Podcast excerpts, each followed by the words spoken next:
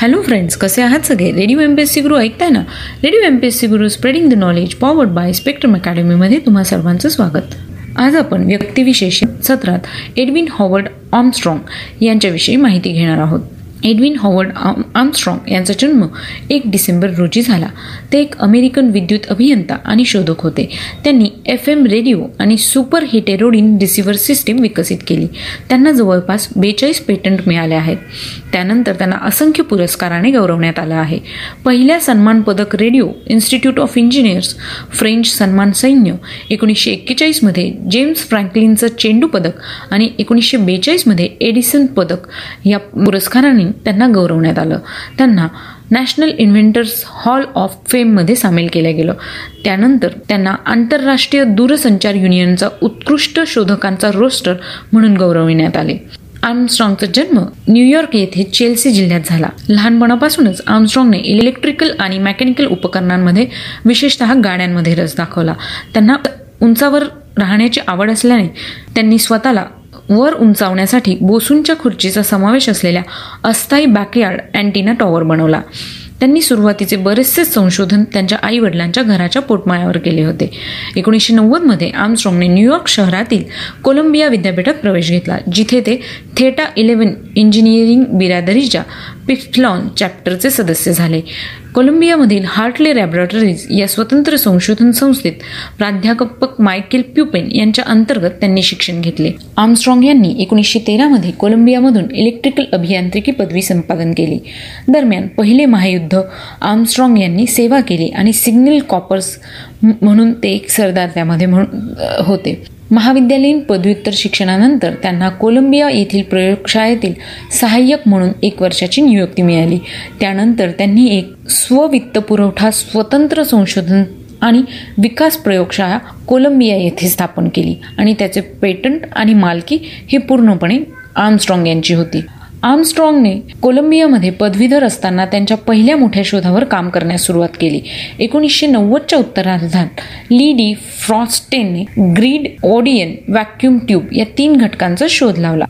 Armstrong यांना I R E medal of honour या पुरस्काराने गौरवण्यात आले. अमेरिकेने डब्ल्यू डब्ल्यू आयमध्ये प्रवेश केला. त्यानंतर त्याच वर्षी आर्मस्ट्रॉंगला यू एस आर्मी सिग्नल कॉप्समध्ये कॅप्टन म्हणून निवडण्यात आले. आणि फ्रान्सच्या पॅरिसमधील प्रयोगशाळेत त्याला मित्र राष्ट्र युद्धाच्या प्रयत्नांसाठी रेडिओ संप्रेषण विकसित करण्यासाठी नेमण्यात आले. मेजर पदावर बढती मिळाल्यानंतर ते अमेरिकेत परतले. या काळात आर्मस्ट्रॉंग यांनी सर्वात महत्त्वपूर्ण कामगिरी म्हणजे सुपरसोनिक हेटेरो रोडाईन विकसित केले आणि लवकरच सुपर हिटेरोडिन रेडिओ रिसिव्हर सर्किटचे काम हाती घेतले. या सर्किटमुळे रेडिओ रिसिव्हर्स अधिक संवेदनशील आणि निवडक बनले आणि आज याचा मोठ्या प्रमाणात वापर केला जातो. स्थानिक पातळीवर निर्माण केलेल्या रेडिओ सेटमध्ये भिन्न वारंवारता सिग्नलसह येणारे रेडिओ सिग्नल मिसळणे हे सुपर हिटेरोडिन या पद्धतीचे मुख्य वैशिष्ट्य आहे. या सर्किटाला मिक्सर असे देखील म्हटले जाते. दुसऱ्या महायुद्धात आर्मस्ट्रॉंगने सरकारी कराराद्वारे वित्तपुरवठा केलेल्या सतत वेव्ह एफ एम रडारच्या तपासणीकडे आपले लक्ष वळवले.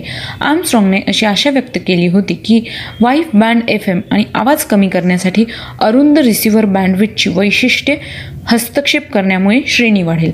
त्यांच्या या प्रकल्पाला दहा जानेवारी एकोणीसशे शेहेचाळीस रोजी यश मिळाले. आर्मस्ट्रॉंग यांना एकोणीसशे सतरामध्ये आय आर ईच्या सन सन्मान पदकाचं ते पहिले प्राप्तकर्ते होते. रेडिओवरील त्यांच्या युद्धाच्या कामासाठी फ्रेंच सरकारने त्यांना लिजन ऑफ ऑनर दिला. त्यानंतर त्यांना फ्रँकलिन पदक देण्यात आले.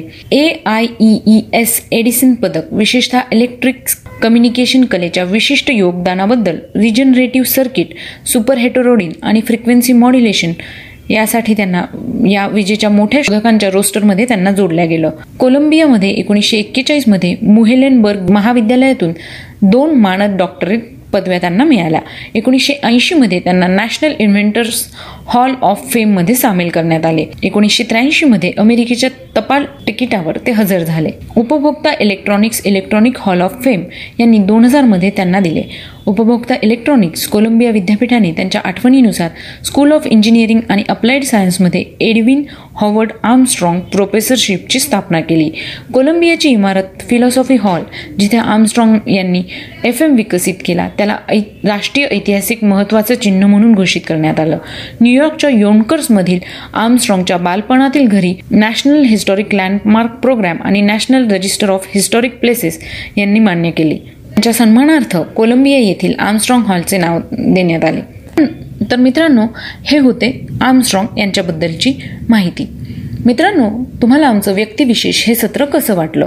आम्हाला नक्की कळवा. त्यासाठीचा आमचा व्हॉट्सअप क्रमांक आहे शहाऐंशी अठ्ठ्याण्णव शहाऐंशी अठ्ठ्याण्णव ऐंशी. म्हणजेच eight six nine eight eight six nine eight eight zero. ऐकत रहा radio M P C Guru spreading the knowledge powered by Spectrum Academy. Thank you. नमस्कार. Radio M P C Guru spreading the knowledge powered by Spectrum अकॅडमीमध्ये मी रत्नमाला सूर्यवंशी तुमचे सर्वांचे स्वागत करते. विद्यार्थी मित्रांनो आज आपण व्यक्तिविशेष या सत्रामध्ये कल्पना चावला यांच्या कार्याचा आढावा घेणार आहोत. तर प्रथमतः जाणून घेऊया कल्पना चावला यांचे बालपण.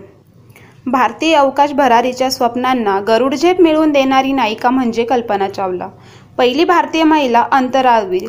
अवकाश संशोधनासारख्या क्षेत्रात सुद्धा भारतीय महिला कुठेही कमी नाहीत.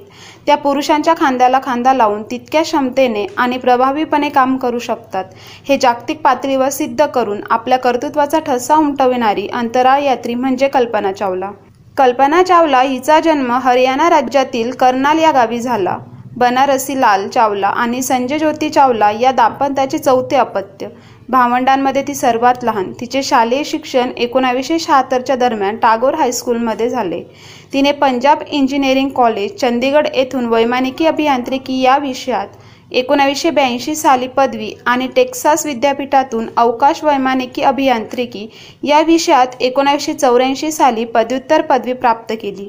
तिने एकोणावीसशे अठ्ठ्याऐंशीमध्ये कोलारॅडो विद्यापीठातून अवकाश वैमानिकी अभियांत्रिकी या विषयात पीएच डी पदवी मिळवली. कल्पनाचा विवाह फ्रान्सचे वैमानिक प्रशिक्षक जॉ पीर हॅरिसन यांच्याशी झाला होता.